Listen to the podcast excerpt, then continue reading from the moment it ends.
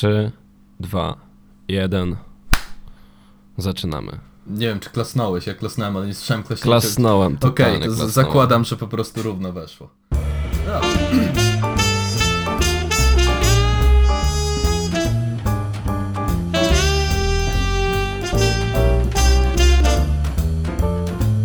Dobry wieczór, czy też dzień dobry wszystkim słuchającym nas, zależnie od tego, w jakiej strefie czasowej się znajdujecie. Witamy Was w pierwszym odcinku, pilotażowym odcinku podcastu Kolektyw i witają się z Wami Piotr Nobis. I Michał Preisner. W ramach tego kolektywu będziemy sobie gadać trochę o różnych e, aspektach społecznych, aspektach kulturalnych e, i też będziemy mówić tak najogólniej rzecz stwierdzając to, co nam leży na sercu.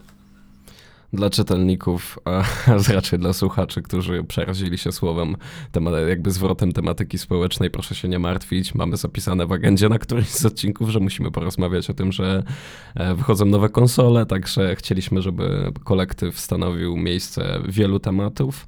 Uznaliśmy, że posiadamy jeszcze miejsce na naszej polskiej arenie podcastowej, miejsce na to, aby tworzyć coś, co jest e, dosyć rozbiegłe, jeśli chodzi o tematy, dosyć mm, eklektyczne.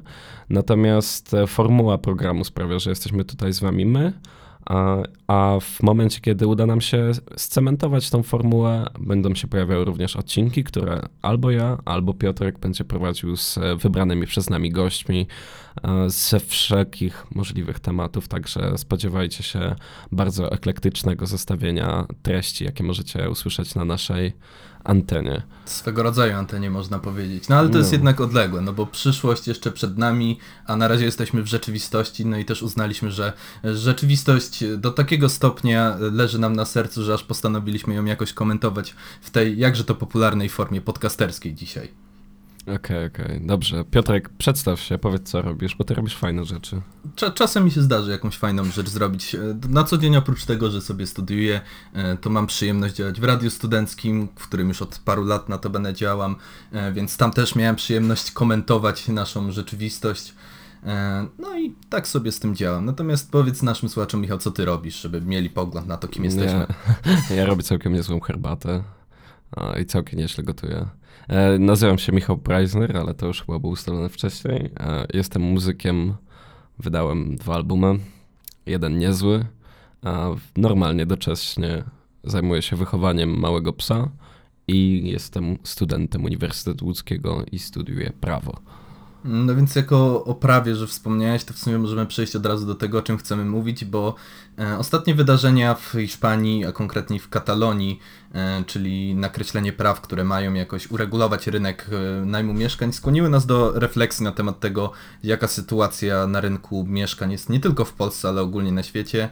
E, i to, jak, jak to wpływa w ogóle na to, jak e, społeczeństwo się kształtuje, jak funkcjonuje w świetle tych różnych regulowanych bądź nieregulowanych właśnie rynków. Okej, to może przybliżmy najpierw to, co się wydarzyło w Hiszpanii. A, o ile się nie mylę, to jest to, jest to ustawodawstwo dotyczącego samej Katalonii, prawda? Tak mi się wydaje. Tak, no, więc Katalonia zdecydowała na to, że trzeba położyć kres nie, obrzydliwie wysokim cenom najmu, który jest e, ustawiany przez właścicieli mieszkań. Mieszkań, które kupowane są najczęściej w celach czysto inwestycyjnych, tak aby po prostu zrobić je w jakimkolwiek stanie, oddać komuś za świetne pieniądze, ponieważ stopa zwrotu w takim wypadku jest dla kogoś dużo, dużo wyższa takiejże inwestycji. Natomiast w tym momencie Katalonia przyjęła, jeśli się nie mylę, oczywiście, że robiliśmy swoją pracę domową. Przygotowani na najwyższym Jest- poziomie. e, Jestem. E, po, dzięki naszemu sztabowi ekspertów jesteśmy w stanie powiedzieć, że średnia stawka a, maksymalnej opłaty za najem wynosi około 12 euro za metr kwadratowy w porównaniu z średnią rynku tuż przed wprowadzeniem tych zmian. Jest to praktycznie dwukrotna. Mm, Jest to praktycznie dwukrotna zamiana. Wydaje ci się, Piotrek, że to jest coś fajnego? Wiesz co, wydaje mi się, że to, z- w sensie ma to swoje i plusy i minusy, niemniej wydaje mi się, że gdyby w ogóle zaproponowano tako, tego typu e, ustawę, czy też regulację prawną w Krakowie, w którym obecnie rezyduję, e, no to mało żeby się wrzawa Czekaj, podniosła, Polskę, to... Polskę zrantujemy zaraz.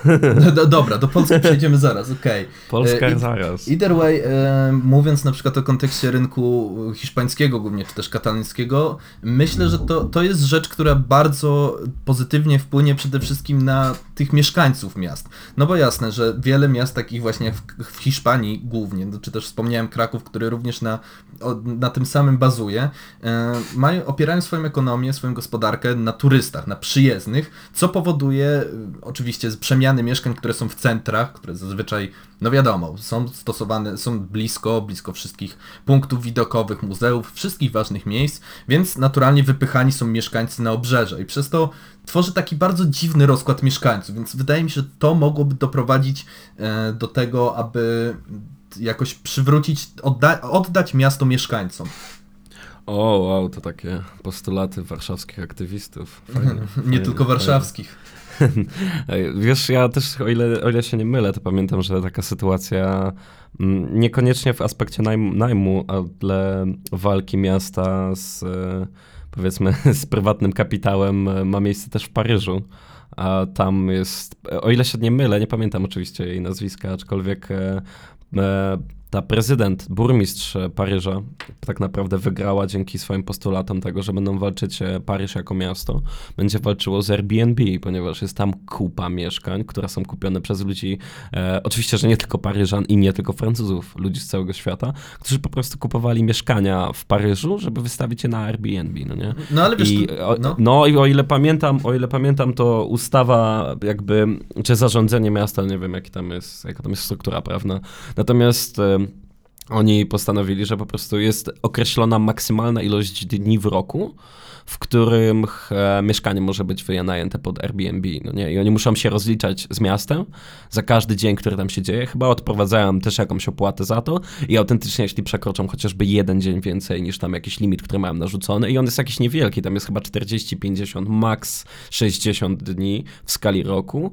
które mogą być wynajęte w Airbnb i jeśli przekroczą to o jeden dzień, to tam są jakieś po prostu kary, wiesz, po 20 tysięcy euro, po prostu kosmos, no nie? Okej, okay, no wiesz, wydaje mi się, że jakby e, jestem całkowicie w stanie zrozumieć, dlaczego postulując coś takiego, łatwo jest zbić się na stołek właśnie w Paryżu, bo jednak to jest bardzo ważna kwestia, która powiedzmy, zwłaszcza u nas jest pomijana, to się zapomina się o tym rzeczywiście i wiesz, oczywiście największymi obietnicami zawsze są yy, usprawnienie transportu publicznego, co oczywiście też jest bardzo ważne i pewnie transport publiczny sam w sobie kiedyś stanie się jakimś tematem na jeden z naszych odcinków.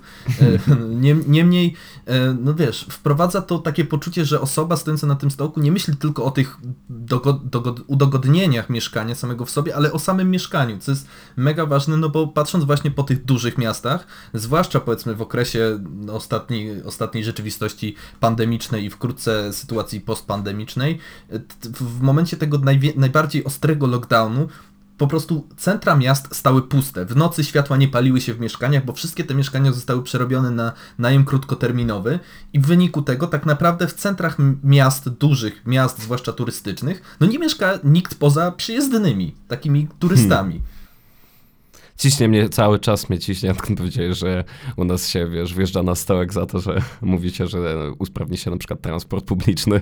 Pamiętaj, że na stołek w, naszym, w naszej stolicy wszedł koleś, który nie obiecywał, że usprawni transport publiczny, a co więcej, dopiero niedawno zlikwidował linię tramwajową na Gocław, także wykluczył komunikacyjnie sporą, sporą część obywateli miasta. Co więcej, nawet miał, miał naprawdę duże szanse na stołek krajowy. Myślałem, miał, to totalnie, prawda. Totalnie myślałem, że wygra, jestem mega zaskoczony. No niemniej, Chociaż... no niemniej, okay. wiesz, no walka, ta, ta, ta, walka rzeczywiście z mieszkaniami pod najem wydaje mi się nie tylko ważna z punktu mieszkań, mieszkań sam, samych w sobie i mieszkańców, co też kreowanie jakiejś przestrzeni publicznej, bo też warto zauważyć, że no bo jak nie masz mieszkań, które nie przeznaczasz, w sensie to jest inaczej. Może nie tylko jest to ważne, żeby to uwzględnić z perspektywy właśnie planistyki miejskiej, e, ale wziąć pod uwagę, że w przypadku Katalonii, co właśnie może się odbić na Katalończykach, w momencie, w którym ten, ten najem zostanie ograniczony, że będzie maksymalna liczba dni, w które możesz wynajmować, udostępniać e, swoje mieszkanie na najem, dojdzie do tego, że większość deweloperów tworzących te mieszkania, no bo tak jest, że jednak nowe, nowo powstałe mieszkania, nowo powstałe osiedla mieszkaniowe są bardzo często wykupowane przez osoby, które już tych mieszkań mają trochę i przekształcane na wynajem, czy to krótko, czy długoterminowy, ale jednak stricte na najem. I to tworzy Tak. taką samą napędzającą się bańkę posiadanego kapitału. No nie, ale to łatwo zapomnieć jest w ogóle, że bardzo dużo, to na zachodzie jest jeszcze popularniejsze zjawisko, bardzo łatwo jest zapomnieć, bo wiesz, jak my słyszymy najem, to nam się wydaje, że wiesz, odziedziczyłeś po babci jakieś tam stare mieszkanie, którego nie chce ci się remontować, nie wiesz co z nim zrobić, nie, widzisz siebie, żeby tam mieszkać, nie wiem, masz rodzinę z dziećmi i, i powiedzmy mieszkanie babci ma raptem 35 metrów kwadratowych, więc naturalnym rozwiązaniem wydaje ci się, żeby je wynająć, tak, i niech ona powiedzmy spłaca twój kredyt hipoteczny, który masz na swoje mieszkanie. Natomiast ta sytuacja staje się, o ile w Polsce ona jest cały czas ogromną częścią jakby rynku, o tyle na zachodzie staje się to coraz mniej popularne, to nigdy praktycznie już nie pochodzi z prywatnych rąk, to coraz częściej staje się po prostu przez takie Tak. a firmowe molochy, które wiesz, wykupują po prostu tony mieszkań i potem albo podpisują umowy, wiesz, to wszystko dzieje się poza takim kontaktem Tak. dwóch stron, no nie dwóch osób fizycznych. Ale wró- Także- wiesz co, wrócę jeszcze do tego, co zacząłem w sumie, bo uciekła mi myśl w tamtym momencie, e, na temat tego przekształcenia planistyki miejskiej. No bo w momencie, w którym utniesz te mieszkania, utniesz ten najem mieszkań stricte krótkoterminowych, no to doprowadzi to do tego, że deweloperzy pompujący pieniądze w, w osiedla mieszkaniowe, które naturalnie i tak idą na wynajem, zaczną zamiast tego pompować ogromne budynki hotelowe. I to mi się wydaje, że może się to zdarzyć, że w pewnym momencie po prostu zacznie się, w momencie, w którym ogranicza się realizację mieszkań na najem krótkoterminowy, zacznie się tworzyć duża liczba hoteli, czy hosteli, czy różnych innych takich budynków noclegowych stricte. Mhm, mhm. Tam to w ogóle ceny są z czapy zupełnie No nawet to- w to- po to prostu. swoją drogą. Kto, kto, zastanawiasz się, ty to jeszcze masz inaczej, bo mieszkasz w Krakowie, zastanawiasz się czasami kto, no bo ile może być dobrych, jakby wiesz, przyjeżdża ktoś z zagranicy do Warszawy na przykład, no nie, no do Warszawy zakładam, że jest, jest przynajmniej kilka powodów, do których się przyjeżdża do Warszawy, no nie, tak, mogę zgadywać, no ale... Chociażby międzynarodowy port lotniczy. Na przykład, no wiesz, tam albo na przykład jakaś spora Zara w e, centrum handlowym, coś, wiesz, to jeszcze jestem w stanie, to jeszcze jestem w stanie zrozumieć, no nie, ale że masz kilka tych fajnych hoteli, wiesz, kiedy jak kiedyś z pracy byłem i spałem w tym hotelu w, w Grandzie, czy to Belvedere, jakiś taki, taki blisko Pałacu Prezydenckiego, Okej, taki duży, bardzo ważny, ładny, drogi. tak, że tam rozumiem. Paul McCartney spał i inne takie No. sprawy, wiesz, Właśnie dlatego ludzie tyle płacą, jędą. wiesz, siedzisz No, w jadłodajni to- myślisz, a tu siedział kiedyś Paul McCartney, je. No super, no nie? I wyobrażam sobie, że wiesz, z tej tacki z jajecznicą nakładał sobie tą jajecznicę taką za mocno przesmażoną.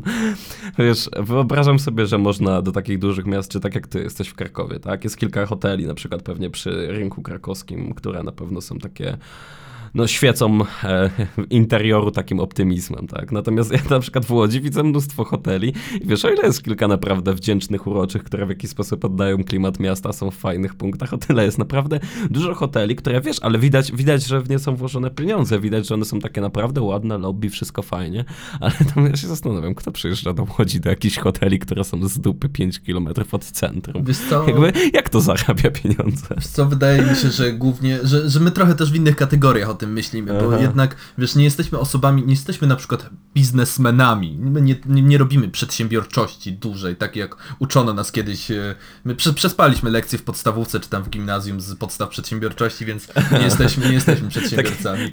tak jakby te lekcje zakładały w jakikolwiek sposób, po, po, powiększały twoje horyzonty, wiesz, tam kupuj, kupuj, sprzedawaj, wiesz, takie Wiadomo. duże stonks, no nie? Wiadomo, nie? No ale jak Mhm. jesteś takim biznesmenem, nie? I zakładam, przyjeżdżasz w celach biznesowych do, no dajmy na to do Łodzi. Zresztą jak prywatnie tam rozmawialiśmy, to wspominałeś, że Łódź się bardzo rozwija, więc tym bardziej No. jest to dla mnie zrozumiałe, że na przykład jakiś biznesmen, inwestor, który chce sobie, no chociażby walnąć właśnie mieszkanie na wynajem, wykupić blok, kamienicę i przerobić go cały na wynajem, to przyjeżdżając wtedy nie myśli raczej o zatrzymywaniu się, wiesz, w, w wynajętym mieszkanku, w czymś tam. Jemu zależy, żeby dojechać do hotelu, w którym zrzuci rzeczy, przeprasuje koszulę, zje sobie obiadek czy branczyk tam w, jadło, w jakiejś restauracji, która jest w holu i plus, wiesz, hotele bardzo często mają też e, no, jakieś sale konferencyjne i inne tego typu miejsca, gdzie możesz zorganizować konferencję na większą bądź mniejszą liczbę osób, więc trochę to rozumiem. Można, mo, gdzie można, wiesz, spotkanie MLM-a na przykład zrobić. No, oczywiście piramidki posprzedawać, nie?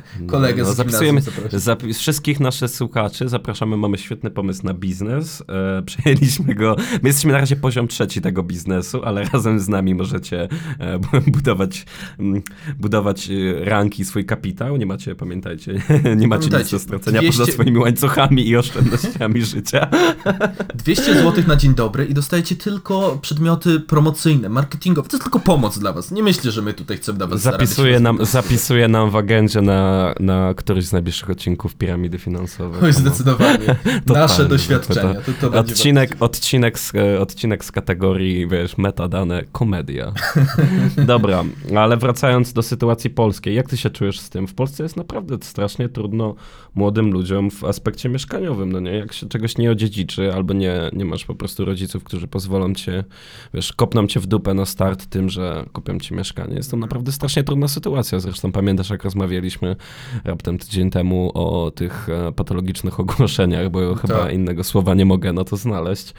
Mm, zaraz, wiesz, zaraz możemy spokojnie przybliżyć to, jak to wyglądało, ale e, jest to horrendalne, zwłaszcza teraz w aspekcie takim postpandemicznym, chociaż nawet nie powiem post, bo chyba, wiesz, no, jeszcze za do nas. Żeby na post. Na razie to biorąc pod uwagę, że ile mamy dzisiaj zachorowań? Ponad 1500? Co, coś koło tego, spokojnie, no, chyba, chyba, walimy, chyba walimy rekord z dnia na dzień, jeśli się nie mylę, no. a, a z, na, dzisiaj stan 29.09. E, no wiesz, więc to nie mówię jeszcze postpandemicznej, ale cała ta sytuacja z COVID-em jest całkiem przerażająca właśnie w aspekcie tego, że patrz, no, patrz jak na przykład e, miasto studenckie, jakim jest Łódź, w jak ogromnym stopniu spadł, e, spadł odsetek ludzi, którzy będą wynajmować te mieszkania i jak ciekawe, jak to wpływa na taki szerszy obrazek, no bo jednak spójrz na to, że Tutaj w Łodzi jest masa, po prostu masa studentów, którzy przyjeżdżają na Politechnikę, Uniwersytet, czy tam te inne uczelnie. I zastanawiasz, a ludzie, trochę trudno mi z jednej strony, wiesz, ja nie, oczywiście nie chcę tu nikogo oceniać, ale czasami trochę trudno mi współczuć z tym, że ktoś może mieć teraz pewne niedogodności mieszkaniowe, bo wiesz, wiem jak wygląda tutaj sytuacja, wiem jakie te mieszkania się wynajmuje. Sam kupowałem niedawno mieszkanie, wiesz, ale ale jest ogromna, ogromna popularność po prostu takich mieszkań, które są totalnie zrobione pod studentów, co mam na myśli zrobione przez student, pod studentów, no, tak, no, wiesz, wiesz, wiesz, o co chodzi, no nie? Tak. Parę szafek jakichś tam najtańszych, po prostu taki syf z gilem, jak... E, to ty mi opowiadałeś, że, że po prostu była jakaś tam grzybnia w pokoju, czy tam zawilgociałe. To, to jest, wiesz co, to jest tak naprawdę o sytuacji w wynajmowanych mieszkaniach, można by też osobną w ogóle całą, tylko związany z historiami własnymi zrobić, bo tego jest od groma. Niemniej wydaje mi się, że też mamy spoko sytuację, żeby dyskutować o tym, bo ty masz perspektywę osoby, która kupuje mieszkanie, jakby nabywa mieszkanie dla siebie, a jednak od trzech lat już przebywam na wynajmie stricte, e, więc mhm. też mam ten komf- w sensie komfort do dyskusji akurat, że e, obserwuję ten rynek od tych trzech lat i widzę jak on się zmienia, bo trzy lata temu, no już trochę ponad trzy lata temu, jak przyjeżdżałem do Krakowa, to po pierwsze bardzo duża różnica, która na, tych, na przestrzeni tych trzech lat e, nastąpiła, w takim właśnie jeszcze bardziej niż Łódź, wydaje mi się, studenckim mieście, jakim jest Kraków, to to, że dużo mieszkań, które jest wynajmowanych, kiedy ja przyjeżdżałem, było stricte przez osoby prywatne wynajmowane. Było bardzo mało. W sensie właścicielami były osoby prywatne. Tak, tak, tak. Takie... Że, że, to jest bezpośrednio okay. od właściciela albo od kogoś okay. tam, nie wiem, ktoś z rodziny się zajmuje tylko tym mieszkaniem i ogarnia, mhm. albo ma dwa, trzy mieszkania i, i z tego się utrzymuje. Natomiast teraz, zresztą miesiąc temu, już prawie dwa, y, sam zmieniałem mieszkanie, więc jeszcze odświeżyłem sobie sytuację rynkową i zauważyłem, że jest ogrom po prostu, jest teraz naprawdę wysyp różnych właśnie firm zajmujących się najmem. Na tej zasadzie, że przychodzi właściciel, który ma jakieś mieszkanie i mówi, macie to mieszkanie, opiekujcie się nim, znajdujcie mi najmujących, a ja chcę od tego taki procent na przykład, z tego, z tej umawianej aha, kwoty. Aha. Tego jest od groma i właśnie to prowadzi do tego, y, o czym mówiłeś, czyli tworzenia tych takich już trochę powoli, coraz bardziej klitkowych mieszkań, bo mało, że te mieszkania ogólnie są małym metrażem, to jeszcze stara się je coraz bardziej dzielić, żeby było jak najwięcej, bo już zaczynasz, wiesz, już teraz w ogóle odchodzi się od tego, zauważyłem, że wynajmuje się mieszkanie. Teraz wynajmuje się pokoje, bo mhm. przecież to jest łatwiejsze, nie?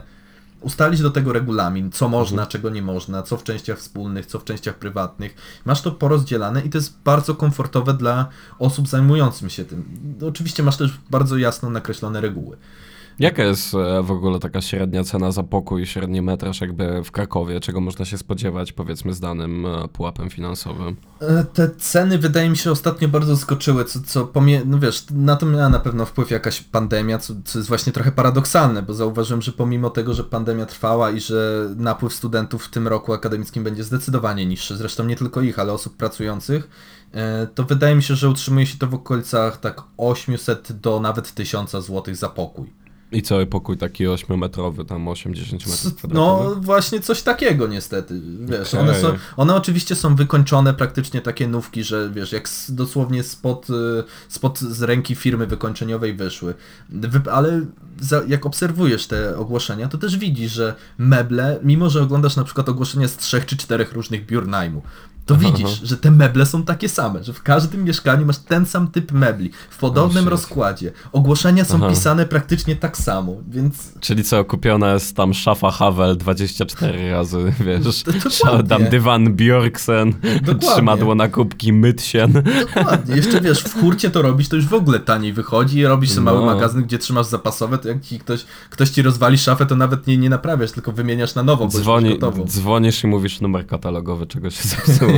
Panie, tam panie Tomku z centrali, moglibyście mi dorzucić jeszcze tam da, dwa razy na przykład ten Bütchensfallen. nie no, dramat. W sensie, faktycznie, no ta sytuacja jest coraz szersza. Ja patrząc na patrząc na rynek, nawet jak się chciało kupować mieszkanie, wiesz, to patrzysz na to wtedy zupełnie z innej perspektywy, przeglądając nieruchomości. Teraz nawet jestem na świeżo cały czas z tym, bo mój przyjaciel tutaj też w Łodzi kupuje mieszkanie, więc y, wiesz, jesteśmy zupełnie z tym na bieżąco. Mm, I pytałem swojej dziewczyny, bo jej mama pracuje w, w czymś związanym z nieruchomościami. Możliwe, że chyba sama jest po prostu jakimś tam agentem nieruchomości, nie pamiętam dokładnie.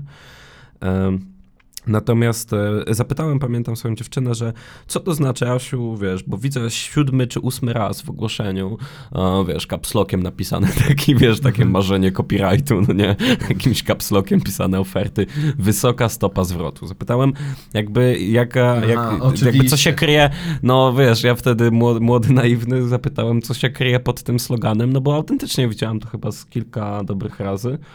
Mm, I chodziło po prostu o to, że wiesz, no tutaj w Łodzi jest mnóstwo mieszkań, a oczywiście każdy ma swoje preferencje. Ja chciałem, oglądałem mieszkania w kamienicach. Bo myślę, że w sytuacji nowych takich e, lokali z rynku pierwotnego, które są najczęściej po prostu małe, tak? Myślę, że ta sytuacja nie, nie jest tak popularna, ale w kwestii kamienic po prostu bardzo często istniała sytuacja, że na przykład masz, e, wiesz, kamienice mają dosyć inny układ niż ten, do którego no, wiesz, tam kłod przywykliśmy, tak, więc e, często bywało tak, że wiesz, masz korytarz od wejścia, pokój, na przykład wiesz, korytarz od wejścia, kuchnia, dalej jest pokój i potem ogromny pokój, tak? Mhm. I o ile w ustawieniu takim, że na przykład przykład chcesz mieszkać tam po prostu jako pod twój dom, no to jest, e, no mówię, to może jest takie oldschoolowe, to nie każdy No ale to wiesz, podobać. nadaje pewnej wygody takiej. Tak, tak, no po prostu jest taka specyfika powiedzmy tych lokali, no bo to jednak te kamienice są z początku XX wieku, jak, jak nie starsze czasem.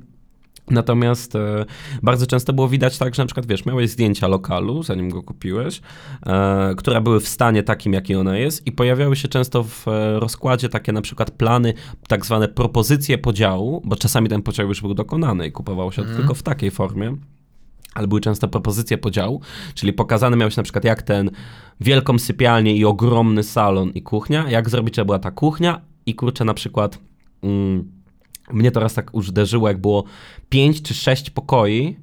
One były i tak relatywnie duże, bo wiesz, mieszkanie miało z 90 metrów kwadratowych i one kubaturę jakby metrów kwadratowych na pokój wychodziło tam sporo, ale wydawało mi się to takie trochę obrzydliwe, bo e, zupełnie, wiesz, nie szanowało to tej oryginalnej przestrzeni i po prostu było, to wyglądało jak klatka schodowa w domu, słuchaj, bo, e, bo miałeś po prostu korytarz, którym wchodzisz, zakręcasz w lewo do kuchni i ewentualnie możesz iść prosto do, bo w kuchni tam jest toaleta też, i idziesz prosto i masz autentycznie, słuchaj, wiesz, pięć czy sześć par drzwi, tak jak, jak, jak, jak na klatce schodowej, wiesz, jak, e, że masz po prostu pięć par drzwi do każdego pokoju osobne, które możesz liczyli kluczem zamykać, no więc masz pokazane, jak podzielić na takie, na takie trumienki. I co więcej, w tym ustawieniu ja mówię, że wow, to jest całkiem quirky.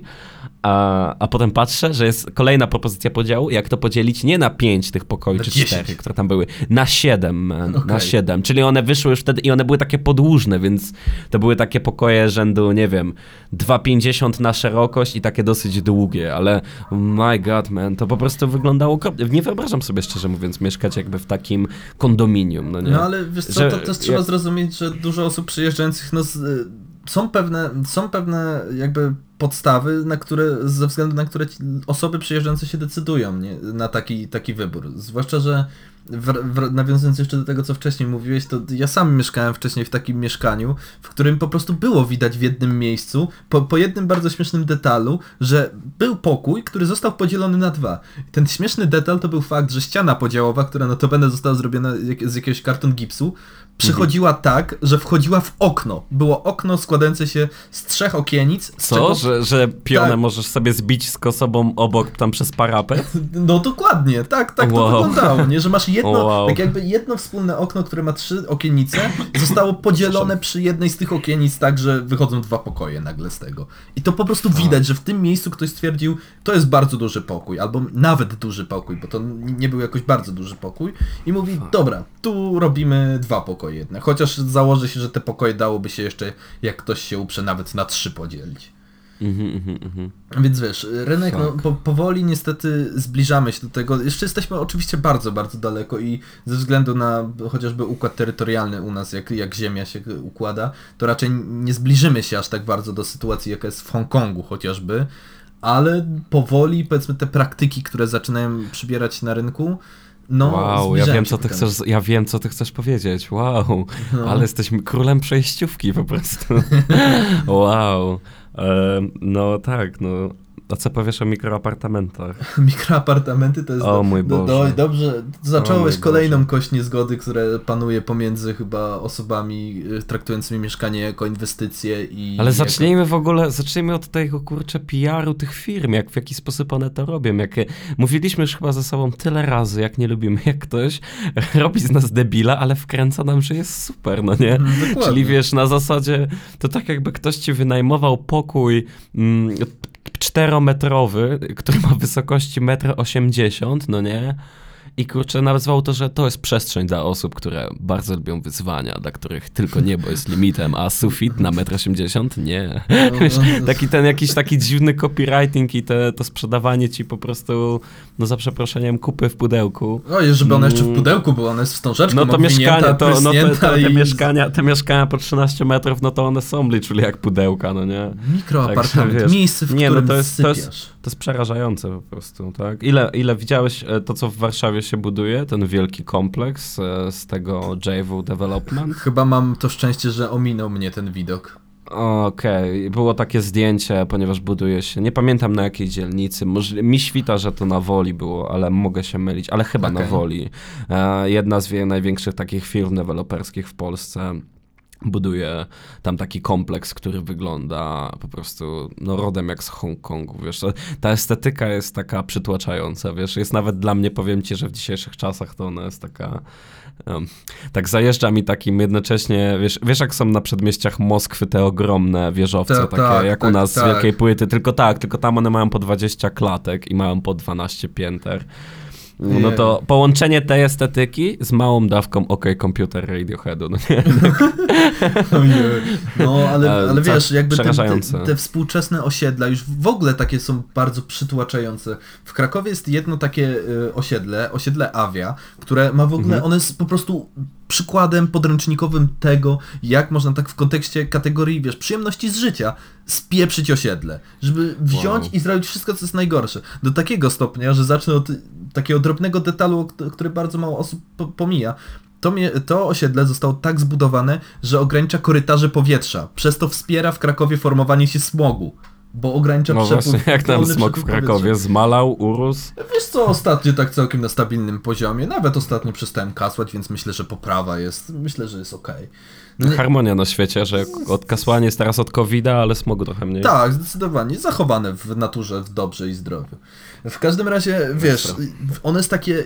Przejeżdżałem koło niego kilka razy, bo, bo oprócz tego, że jeździłem tam w tych okolicach, to zdarzyło mi się pracować jako kierowca Ubera kiedyś, więc y, jeździłem nawet często, bo tam bardzo dużo ludzi mieszka i ono ma takie, jak się tam wchodzi, w ogóle uważam, że to jest takie prawidło dla wszystkich tych nowo powstałych osiedli mieszkaniowych, ale tam to tak w szczególności tak jedzie takim molochem, że ono jest takie wielkie, przytłaczające. Czujesz się taki mały, nie? Do tego Ale to też jest jedna z tych takich zamkniętych enklaw, że masz po prostu 13 budynków, które wyglądają literally tak samo. właśnie ono jest takie jakąś- półzamknięte, że tam drogi dojazdowe niby są jakieś pootwierane, co też oczywiście pomaga, bo jakby nikt nie przemyślał, że hmm, jak zrobimy, nie wiem, 100 mieszkań na przykład, no to ile miejsc parkingowych będzie potrzeba? No ja myślę, że tak z 40-50 to wystarczy spokojnie, nie?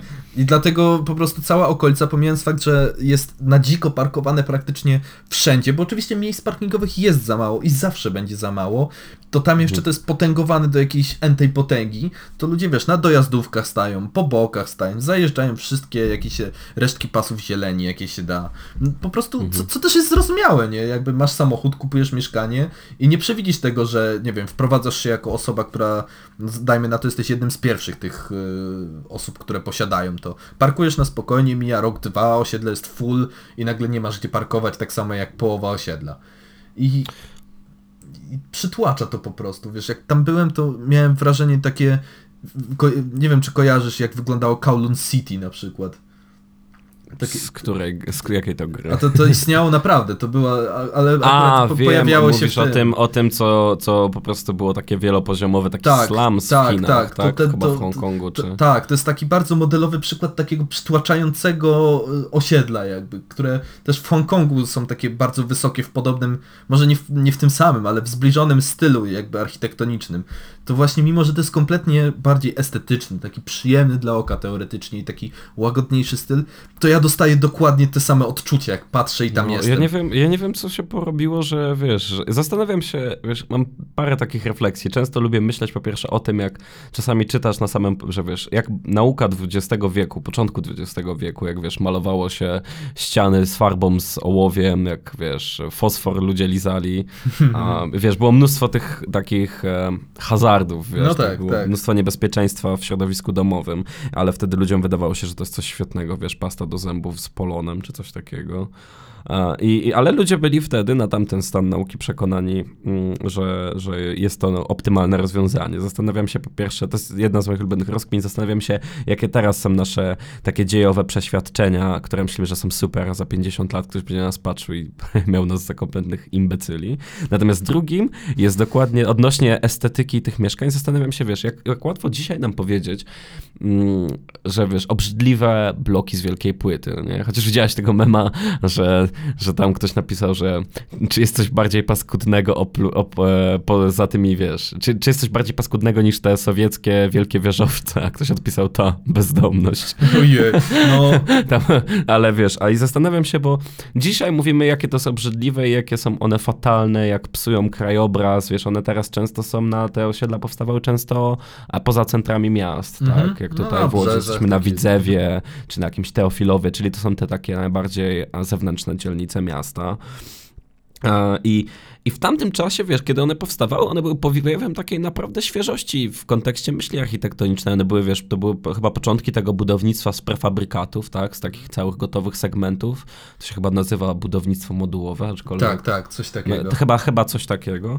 Natomiast one, wiesz, one wtedy się podobały. To była taki, taki powiew nowoczesności. No Dzisiaj po- mija powiew 50 lat. I wiesz. Pię- 50 lat chyba mija, bo one chyba zaczęły powstawać na początku lat 70., e, czy pod koniec, ale plus circa 50 lat. I dzisiaj nie możemy po prostu wytrzymać ich widoku. Inna sprawa, że one mają chyba taki ograniczony termin do spożycia, wiesz, przydatności do spożycia, że to jest kwestia chyba tam najbliższych znowu 30 czy 400 lat, e, że one się chyba mają zacząć sypać, aczkolwiek to nie wiem. I wiesz, i zaczynamy teraz budować kolejne te osiedla i na przykład zobacz, jaki masz przekrój mm, tych bloków. Nie wiem nawet, jak to, wiesz, zunifikować tą nazwę, no powiedzmy bloków, jakie budowało się jako nowoczesne osiedla w 2000 roku, które już są dla nas takie, e, A zwłaszcza, a, a tak samo teraz, one dzisiaj może wydają się dla nas w jakiś tam sposób mniej lub bardziej eleganckie, estetyczne, według tam jakiejś zachowanej formy, ale na przykład to, co ci mówiłem o, tej woli w Warszawie, z tam, gdzie są też te mikroapartamenty, za których musimy się zaraz wrócić i sfokusować, o tyle, o tyle one, wiesz co, ten budynek wygląda jak połączenie takiego Hongkongu, bo to też perspektywa tego zdjęcia tak sprawiała, że one były super blisko, ale chyba są. E, one przypominały mi te budynki, które widziałem kiedyś u ciebie w Katowicach, mm, te takie jak z Korei Północnej, wiesz, pamiętasz te takie, takie jakby gwiazdkowe budynki, takie A, tak, wysokie tak, wieżowce? pamiętam. A to akurat tam to No. osiedle, wiesz co, nie można, mimo że może tak wyglądać, to jednak jest to jedno z lepszych osiedli, bo to chociażby ze względu na to, że pomiędzy budynkami jest przestrzeń. On jest jakoś tak lepiej rozplanowany. Akurat Tak, tak, tak, ale wiesz, one takie monumentalne Tak. były faktycznie, była przestrzeń i one były jeszcze, uwaga, jak magiczne słowo, one były jakieś. No, to jest jakieś, prawda. no Miały nie? swój charakter Bo taki unikatowy. bezpłciowość to jest właśnie to, co my teraz dostajemy i to po prostu w każdym aspekcie życia. Ale wiesz co, to- przyjęte to za takie bezpłciowe. To jest ciekawe z perspektywy tego, co mówisz, że kiedyś bloki z wielkiej płyty wydawały się właśnie takim powiemem świeżości, że ludzie trochę łaknęli tego, pragnęli trochę i chcieli. No zresztą były kolejki do tych mieszkań, nie? Ludzie się starali dostać to mieszkanie. E, Czy też, no, mimo tego, że musieli tam pewnie poczynić jakieś e, inwestycje, cokolwiek się za tym słowem może kryć. Tak Teraz chyba koszta, koszta to chyba były praktycznie znikome, No oczywiście, pamiętam. że To była kwestia opłacenia tej książeczki mieszkaniowej i ją się czekało na przydział, więc to raczej była kwestia cierpliwości, a nie, nie inwestycji, unlike today. No, No okej, no to ale zaraz. wiesz, ale było to, to może z tego też wynikało właśnie to, że one właśnie wydawały się takie nowe, były, wiesz, były czymś, czego się pragnęło, bo jednak mam wrażenie, że teraz powstają właśnie nowe osiedla i co też chwała nam za to, że nie boimy się o tym mówić, że mówimy jasno o autentycznych patologiach deweloperskich, które powstają. No. Więc wiesz, no, jest- sz- sztandarowy jest przykład tego, że w którymś miejscu, ja już nie pamiętam w którym mieście się to zdarzyło, e, deweloperzy dostali, wiesz, zgody wszystkie, kupili teren i tak dalej, zaczęli budować, po czym nagle okazało się, że któryś z rolników ma taki pasek pola, który przechodzi. To chyba w Warszawie, tak? Chyba tak, ale nie jestem pewien właśnie. W jednym z większych miast. Polski w każdym razie się tak zdarzyło, że właśnie rolnik miał fragment pola i stwierdził, że nie chce tego sprzedać, więc przez to e, mieszkańcy nowego, fajnego, nowoczesnego, przyjemnego, przyjaznego dla mieszkańców osiedla mają co jakiś czas, zwłaszcza w okresie żniw, kombajn za oknem, nie? Ale ktoś spokojnie, ale spokojnie, wiesz, biuro tam inwestycyjne, ta grupa deweloperska sprzeda to jako miejsce unikalnego połączenia i kontaktu z naturą, wiesz, e, widoki, których nie zapewni żadne inne osiedle Powrót całej, do korzeni, nie? Przypo- Wiesz, przypomnij sobie czasy to- wyjazdu do babci na wieś. Dokładnie, że możesz po raz kolejny przeżywać, e, po co wyjeżdżać na Mazury, no nie? Możesz przeżywać, możesz przeżywać swoje dzieciństwo na wsi codziennie o 6 rano, kiedy kurczę robisz sobie kawę, idziesz do pracy, a kombajn wywala owies do pojemników. Nie, no wiesz, to, jest, to też jest, wiesz, pośrodku tego, wiesz, quote unquote świętego prawa własności, tak? No jakby to jest pytanie, czy czy pytanie, kto do kogo ma się dopasować. No jednak wydaje mi się, że jednak deweloper planując taką inwestycję raczej powinien zakładać, że rolnik może nie, sprze- nie chcieć sprzedać swojej ziemi. Chociaż no nie wiem, nie znamy detali, jakie tam były ustalenia, No ale wiadomo. fakt, no patrząc na rezultat tej sytuacji jest to dosyć komiczne. No, kuriozalne przede wszystkim. to z pewnością. Ale Wróćmy do, tych, wróćmy do tych mikroapartamentów, bo zaczęliśmy ten temat, a gdzieś nam uciekł. A jednak to jest też y, zabawna perspektywa, zwłaszcza w perspektywie tego, jak mikroapartamenty w cudzysłowie, bo to się zawsze nazywa. y, Zauważyłem też popularny wysyp takich kawalerek, które się nazywają kawalerką oczywiście. Nie wiem, z czym ci się kojarzy kawalerka? Może tak powiedz. Jak, mm, pierwsze skojarzenie, że Tak. też kawalerka i jaki obraz Mieszka- mieszkania masz w głowie? A mieszkałem trochę w kawalerce, no nie? I jak, e, i jak robiłem obiad, to robiłem taki syf, że był nawet syf e, w sypialni. Okej. Czyli tam dwa metry dalej. Ale nie, no wiesz, wydaje mi się, że to też się troszeczkę zmieniło, bo jak pamiętasz, e, kiedyś jak się mówiło kawalerki, to raczej po prostu wchodziło ci, ile ci metrażu wchodziło do głowy słysząc kawalerka? Co, 35 No coś metrów, No coś 32? koło tego, nie? Około 30 coś. Teraz to nie wiem, teraz chyba jakbyś przyjął jakąś średnią kawalerki, to byś wyszło ci, że jest 24 metry, więc wiesz. Oczywiście, Żeby, wiesz, te żeby. mieszkania, te, to wszystko w ogóle maleje. Chyba czytałem któreś badania, ile wychodziło mniej więcej metrów średnio na, na osobę w Polsce. No Jakieś, wiesz, no to też zależy jak sobie ustalisz kryteria, to zawsze może ci inaczej powychodzić, ale wychodziło, że teraz jest mniej niż 15 lat temu i chyba dwukrotnie, nie dwukrotnie, ale nawet mniej niż e, tuż po transformacji, tak? No, czyli tak naprawdę jak za PRL-u, no bo to jeszcze nie zdążyło się odmrozić. Natomiast wyobrażasz sobie na przykład budować sobie życie. W ogóle nawet, wiesz, nawet w dupie z, mikro, z mikroapartamentem, to mhm. jest też kwestia tego, że zobacz jak drogie i jak małe są mieszkania. No, pomyśl, jakich pieniędzy potrzeba, żeby, wyna- żeby kupić sobie mieszkanie, które mogłoby ci posłużyć, wiesz, bo patrząc z perspektywy osoby, masz na przykład 28 lat, tak? Pracujesz, masz całkiem w porządku stabilną pracę. Przyjmę to na warunki łodzi, bo mniej więcej mam jakiś tam obraz cen. Natomiast no, wyobraź sobie, że dostajesz stabilną pracę, która powiedzmy stabi stabilną pracę. Cudzysłowie stabilną, tak zaukładamy, stabilną stabilną. pracę, stabilną na umowę, taką mityczną pracę na umowę o pracę, wiesz, taką, takie, nie wiem, czy słyszałeś kiedyś o takim zjawisku, ale tak, wiesz, na umowę o pracę i takie sprawy. I wyobraź sobie, że chciałbyś kupić, i ja nie mówię nawet tutaj z drugą połówką, no nie, załóżmy, że chcesz zrobić to zupełnie solo, to ceny mieszkań w Łodzi pół roku temu przynajmniej, za deweloperskie mieszkanie, wiesz, w stanie deweloperskim, w fajnym części miasta, niedaleko dworca fabrycznego, to chyba ulica Lindleya była, 320 tysięcy złotych za stan deweloperski, no wiesz, czyli gołe ściany, goły grunt, beton na ziemi, wszystko musisz zrobić samemu. 320 tysięcy złotych za metraż, chyba 40 albo 42 metry kwadratowe. To jest naprawdę kupa pieniędzy, jak dorzucisz jeszcze nawet, wiesz, nawet wykończenie no na tak. kompletną IKEA, no nie, i gołe ściany, to i tak wyniesiecie jeszcze pewnie ze 100 tysięcy złotych. No i w perspektywie, wiesz, paru lat czeka cię dodatkowe inwestycje w jakieś, no bo nie da się na IKEA cały czas żyć, to są jednak, wiesz, no... sklejki, które po prostu naturalnie od użytkowania po prostu... No już nawet, wiesz, już nawet w czapie z tym, no ale to wciąż jest naprawdę dużo pieniędzy i wiesz, wszystko jest fajnie, jeśli jesteś ty ze stabilną pracą i masz na przykład dziewczynę, masz partnera no. ze stabilną pracą, i pozwala wam to, inna sprawa, że wiesz, no nic nie cementuje związku tak jak wspólne zobowiązanie finansowe, aczkolwiek wiesz, e, w takiej sytuacji jeszcze to jakoś jest przyszłościowe, to ja wiesz swoją drogą, że chyba teraz e, wkład własny, jeśli chodzi o kredyt tak, będzie wzrasta, na mieszkanie, wzrasta. wzrósł, już chyba praktycznie zupełną normą jest 30%. No, co też jest dosyć ciekawym. A propos procent, to posłuchaj, mamy statystykę. Znalazłem statystykę, to jest jeden, Oho, jeden moment, w którym się, dokładnie, w sztab researchu y, wypluł coś nareszcie. Otóż mhm. według Eurostatu, badań Eurostatu, więc poważne badania, y, Polska jest piątym najbardziej y, krajem, w którym wskaźnik przeludnienia jest najwyższy. I, i to wcale nie jest jakaś niska pula, bo jest, no piątym, w sumie egzekwo na równi z Węgrami jesteśmy. Ale jak to rozumieć, e, e przeludnienie? Liczba, liczba mieszkańców mieszkających ponad tak jakby przystępny metraż kwadratowy mieszkania. E, Aha, jest, ale to jest jakiś uśredniony metraż przyjęty, że od kiedy jesteś człowiekiem, ile masz metrów na głowę? Wiesz co, myślę, że Eurostat to jakoś sobie wyliczył. Niemniej, no, mhm.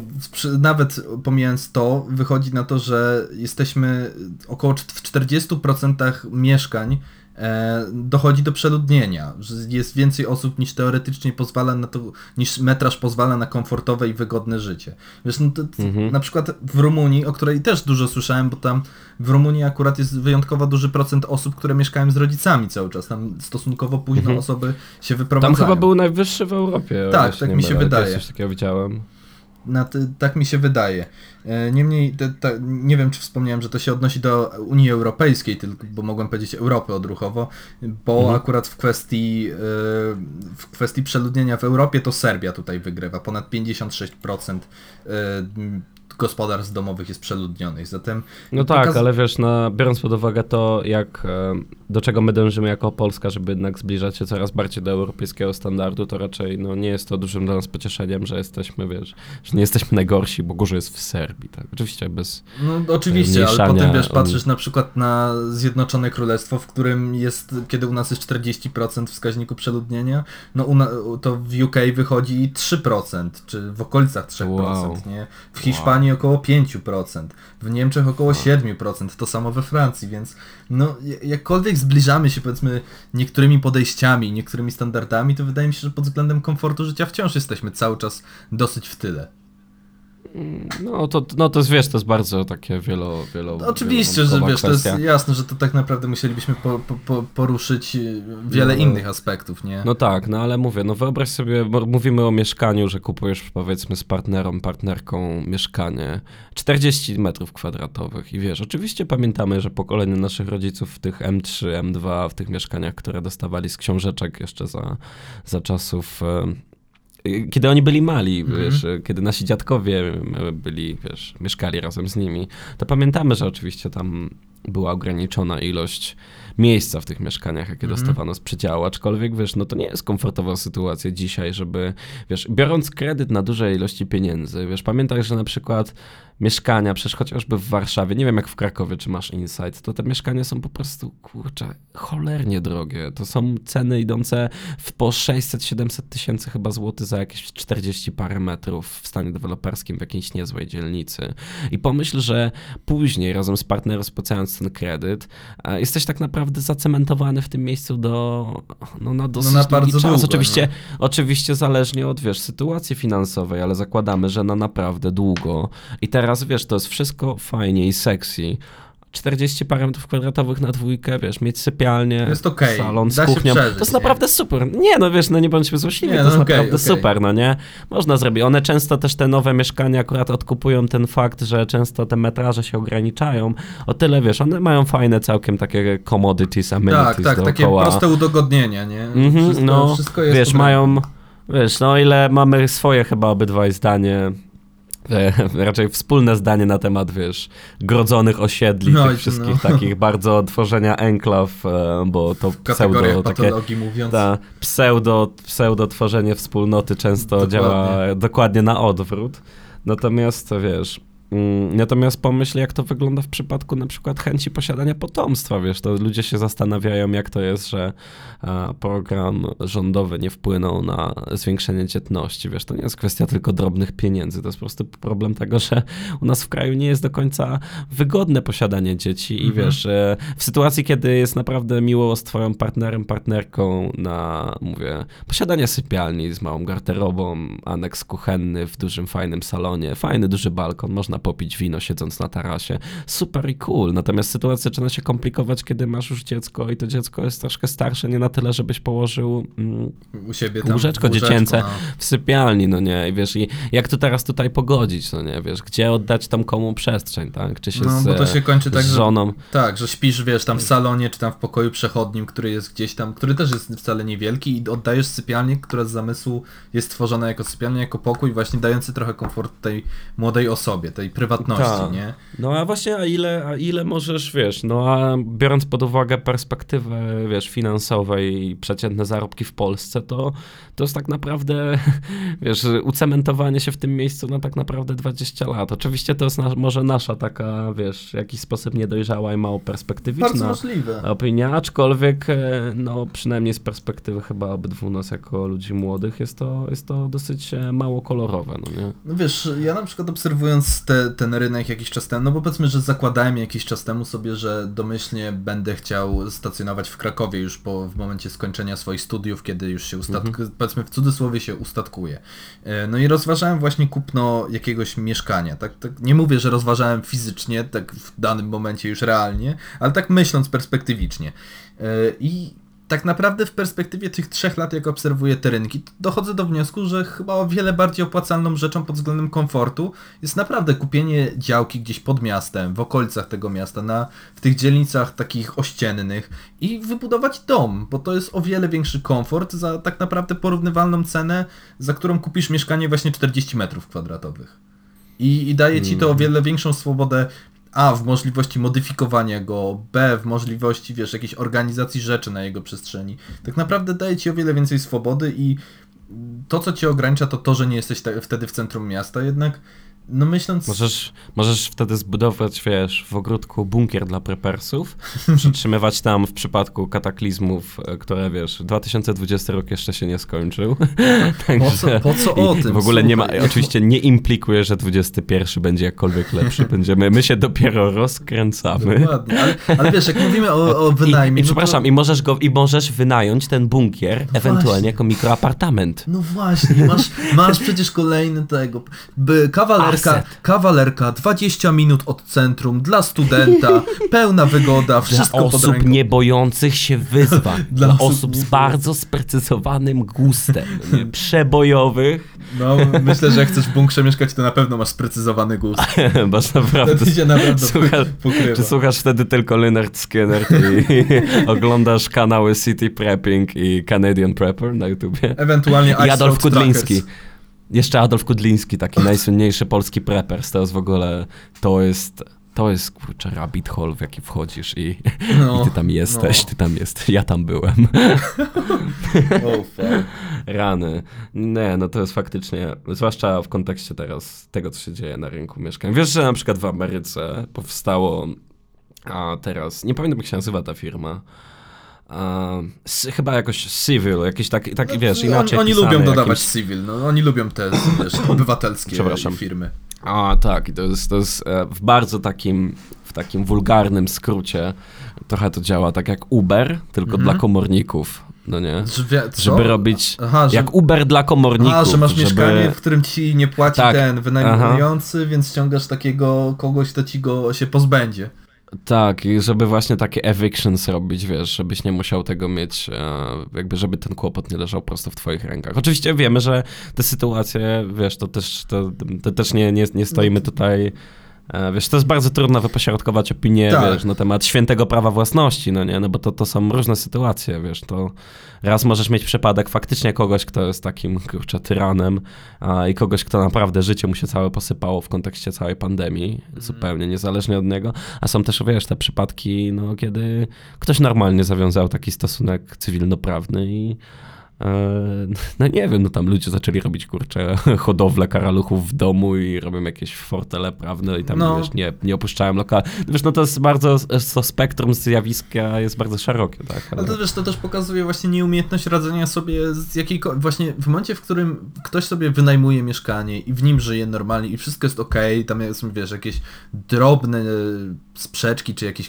powiedzmy, punkty konfliktowe, to jeszcze okej, ale zauważyłem, że zarówno w kwestii takiej naszej reakcji jako ludzi, jak i prawa, które oczywiście zawsze, zawsze nie działa i zawsze jest gdzieś w tyle i zawsze nie nadąża za realiami, to tak w obu tych perspektywach nie radzimy sobie z tym. Po prostu nie radzimy sobie z tym, że wiesz, ile razy w, u nas w naszym kraju były sytuacje, że ktoś się wprowadził, e, powiedzmy tam coś nie zostało dobrze podpisane pod umową i nagle ktoś, kto zainwestował w mieszkanie, które miał, wiesz, gwarantować chociażby, nie mówię, że być głównym źródłem dochodu, ale wspierać budżet domowy, nagle okazuje się, że nie dość, że stracił to mieszkanie na nieograniczony czas, stracił potencjalne zyski z tego, to jeszcze prawdopodobnie jak już odzyska to mieszkanie, to będzie ono w stanie takim, że musi włożyć połowę tego, co już włożył na remont go i odnowienie.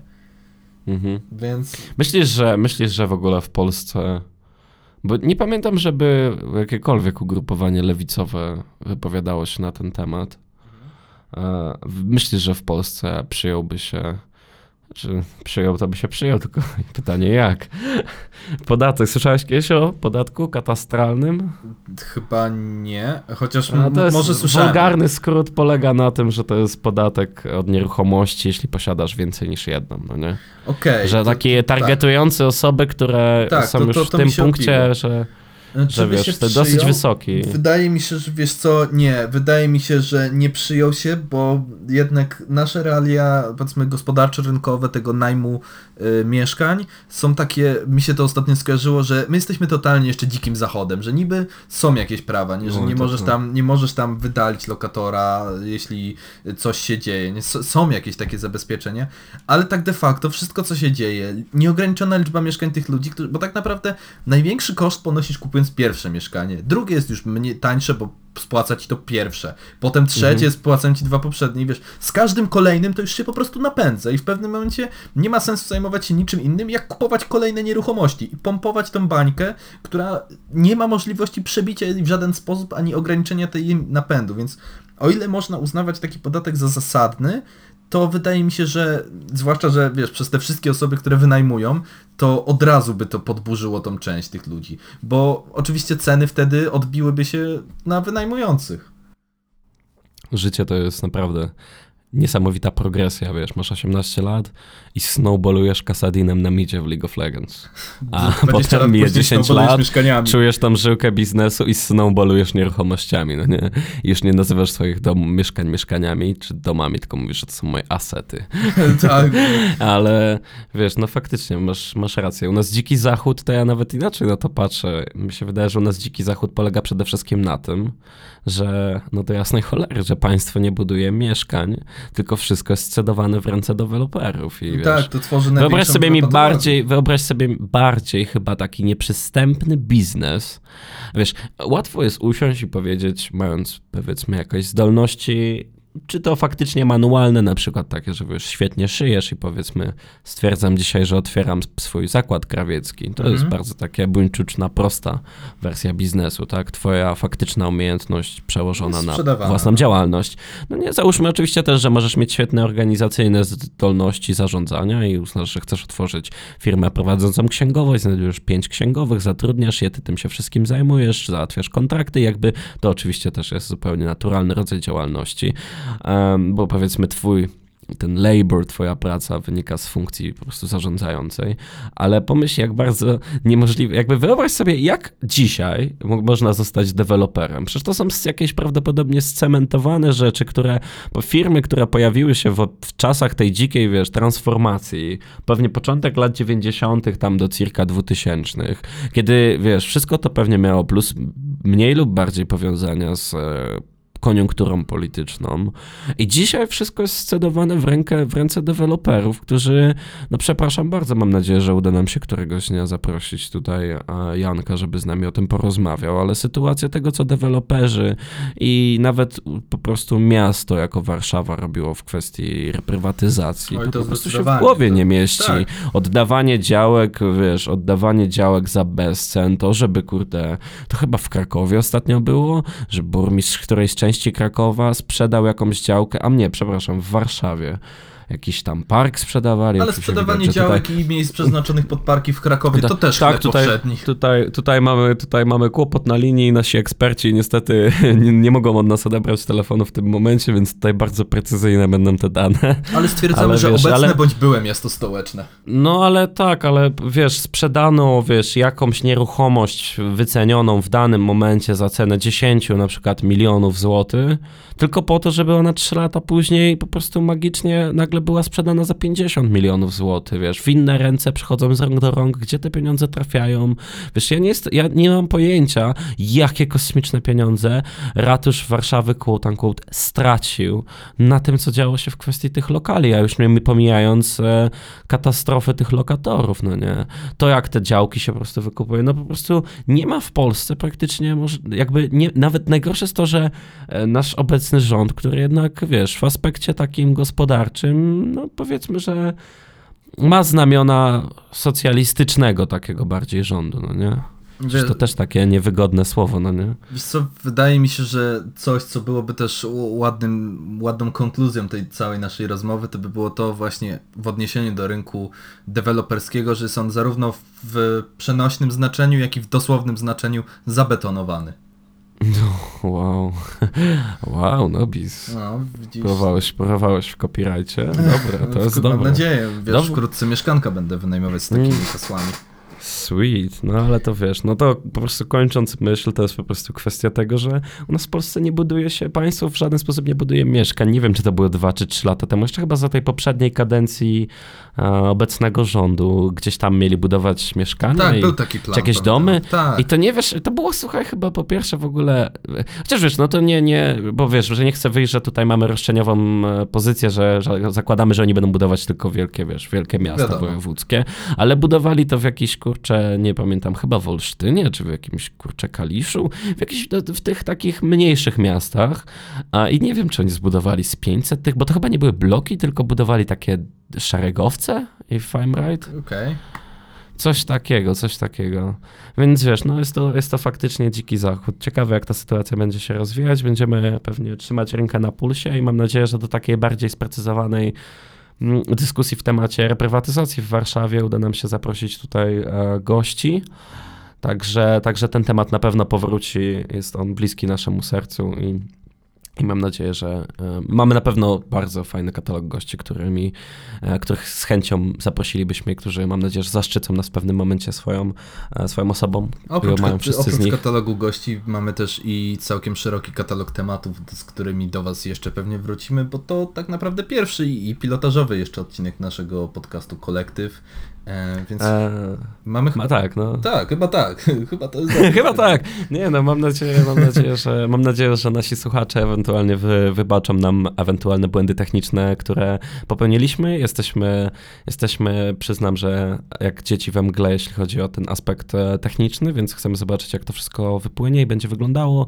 Pewnie kilka odcinków nam to zajmie, żeby wypracować tą formułę w taki bardziej e, czysty i elegancki sposób. Natomiast chyba chcieliśmy jeszcze powiedzieć mniej więcej, jak będzie wyglądała formuła programu dla tych, którzy jeszcze z nami są. A pierwotnie planowaliśmy, i nie wiem, poprawnie jeśli się mylę, czy trzymamy w mocy te postanowienia cały czas, e, planowaliśmy, aby odcinki ukazywały się e, cotygodniowo i będą to odcinki z nami dwoma. Możliwe, że w poszerzonym składzie od czasu do czasu, jednak będą to odcinki z tych kategorii tych luźniejszych, kiedy możemy sobie porozmawiać Ponarzekać na E, be, be, ponarzekać i bez nerwów, więc tam przekrój temat, tematów będzie naprawdę spory. E, raczej będzie zawsze fluktuował w kwestiach takich e, społecznych, na pewno w jakiś sposób zakrawających często na politykę, ale nie martwcie się. e, Kultury właśnie- nam nie zabraknie, bo części nie martwcie się, też- drugi odcinek, drugi odcinek jest zupełnie, zupełnie o czymś innym, także Gamers Rise Up. Natomiast chcemy też, żeby w przyszłości pojawiały się wywiady z naszymi gośćmi, które poprowadzę albo ja, albo Piotrek, w zależności od tematyki i tego, kto będzie z nami rozmawiał. E, I będą się ukazywać one co dwa tygodnie, także pierwotnie chcemy, żeby najpierw, najpierw usłyszycie odcinki tylko z nami, później zaczną się pojawiać odcinki z gośćmi co dwa tygodnie, a nasz będzie zawsze co tydzień. Natomiast jeśli e, wszystko nam się to jakoś ułoży, to możliwe, że będziemy mieli dwa odcinki tygodniowo gościa i nasz, e, nasz wspólny performance. tak? Najłatwiej będzie wam to zweryfikować po prostu zostając z nami, śledząc sobie te nasze pogadanki, no i zobaczyć jak w przyszłości się to rozwinie. Mamy nadzieję, że Wam się podobał pierwszy odcinek. Pamiętajcie, żeby wysyłać nam na maila Wasze historie, które Wam się wydarzyły podczas wynajmu mieszkania. Wszystkie najbardziej patologiczne, śmieszne, zabawne i tragiczne historie, które do nas wyślecie, przyjmiemy i albo będziemy się z nich śmiać e, razem z Wami przez łzy, ze śmiechu, lub e, nagłośnimy temat. Mam nadzieję, że będziecie aktywni w tej. e, W dzieleniu się tymi historiami, ponieważ dotyczy to wszystkich z nas. Pamiętajcie, E, I co? I co? Żegnamy się? W takim razie tak chyba. Byli z wami Piotr Nobis I Michał Preisner, słuchaliście podcastu Kolektyw. i I mam nadzieję, że się skolektywizujemy się w następnym odcinku. Super, Wspólnie, fajnie. kolektywnie wysłuchamy Dobra. kolejnych rzeczy. Całusy dla was, papa. Pa, pa. Nice, G- gadane, spoko.